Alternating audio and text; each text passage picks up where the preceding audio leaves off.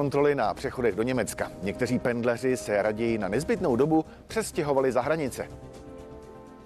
Vyhlášení nouzového stavu na 14 dní, na tom se dnes po třídenním jednání dohodli hejtmani s vládou.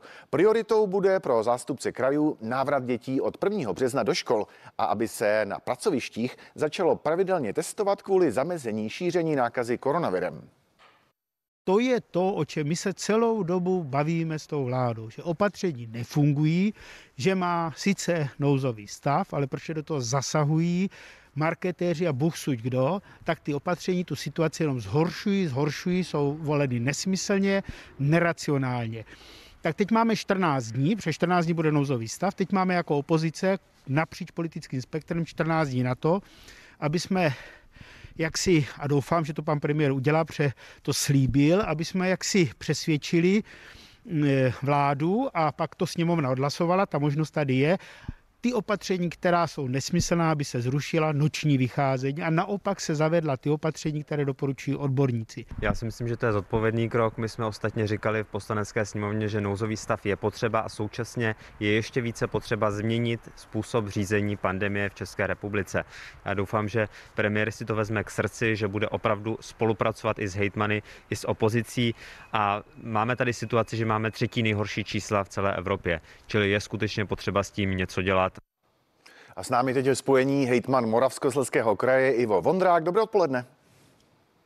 Dobré odpoledne přeju. Pane hejtmane, eh, vy jako hejtmani budete žádat tedy o vyhlášení nouzového stavu na další dva týdny, na dalších 14 dní. Takže jaké máte podmínky, co chcete po vládě eh, změnit oproti tomu současnému stavu? Ta jedna z těch klíčových podmínek je, že chceme, aby byl skutečně už připraven a předložen do parlamentu návrh, který se bude zabývat legislativou týkající se pandemie protože to prodlužování nouzového stavu k ničemu nevede a je skutečně třeba najít mechanismus, který bude lépe odpovídat tomu, co se u nás děje. A zhodli jsme se, a to si myslím, že je priorita asi všech v této zemi, abychom co nejdříve dostali děti do škol. To znamená, od toho prvního třetí by měli nastoupit maturanti a devátáci, tak aby byli připraveni na to postupovat do dalších studií, ať už je to na vysoké či střední škole. E, samozřejmě jsme se dohodli i na dalších věcech, které se týkají, řekněme, nějaké kultivace opatření, která tady jsou, ale já bych tady chtěl ještě jednou říct, a my jsme se na tom zhodli, Hejtmani nejsou ti, kteří rozhodují o opatřeních. Je třeba, aby byl ten tým, který v podstatě bude připravit opatření, také nachystán na to, že to s námi proberou, protože my potom samozřejmě tyto věci u nás regionálně komunikujeme. Takže z tohoto pohledu vnímám, že ta diskuze byla konstruktivní, ale já bych tady znova zdůraznil jednu důležitou věc. Tady se v určitý okamžik začalo stotožňovat to, že stav nouze je vlastně stotožněn s opatřeními, která jsou vyhlášená. Ono tak není. Je to o vlastně jakémsi právním rámci, eh, který mají k dispozici hejtmani, aby mohli tu situaci, která je krizová ve svých krajích a regionech řídit. Já myslím, že jste to vysvětlil eh, velice srozumitelně. Nicméně bavíme se o určitých změnách oproti současnému stavu. Eh, máte v tuhle chvíli nějaké záruky od vlády, nějaký příslip, že ty změny skutečně nastanou a že tady bude snaha něco změnit? Tak eh, samozřejmě my jsme eh, ty, tyto návrhy, které jsou zpracovány do našeho zápisu, který má 8 bodů, eh, vládě dneska sdělili.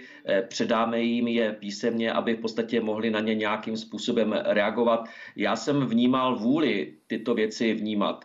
Je teda tři, ještě jednou je třeba si uvědomit, že ne všechno je jenom na té, řekněme, libovůli vlády, ale je tady celá řada věcí, kterou rozhodují odborníci, kteří připravují například to opatření. Takže z tohoto pohledu si myslím, že vlastně ta zhoda tady tady byla a já pevně věřím, že najdeme zhodu. A myslím, že ta zhoda by měla také eh, proběhnout na úrovni, řekněme, politické, protože to, co teďka probíhalo, probíhalo ty tři dny, tři, čtyři dny vlastně bylo jednání na úrovni exekutiv, to znamená vlády a hejtmanů a vedení krajů. Takže to jsou dvě věci, které jsou, řekněme, klíčové z pohledu hierarchie řízení a teďka bude třeba také dojednat s politickými reprezentacemi v parlamentu věci a opatření, která prostě budou důležitá i z hlediska kompenzací.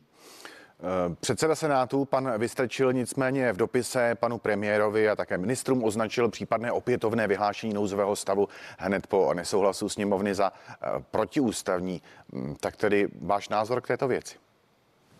Eh, můj názor je jasně daný. Zákon o krizovém řízení, který v podstatě je platný, hovoří o tom, že v okamžiku, kdy nebezpečí eh, je velkého rozsahu a ohrožuje zdraví a životy lidí, tak eh, hejtman ne, že může, ale má povinnost požádat o vyhlášení stavu nebezpečí. Takže já si myslím, nechám komentáře právníků, komentáři právníků, prostě tak to v životě bývá.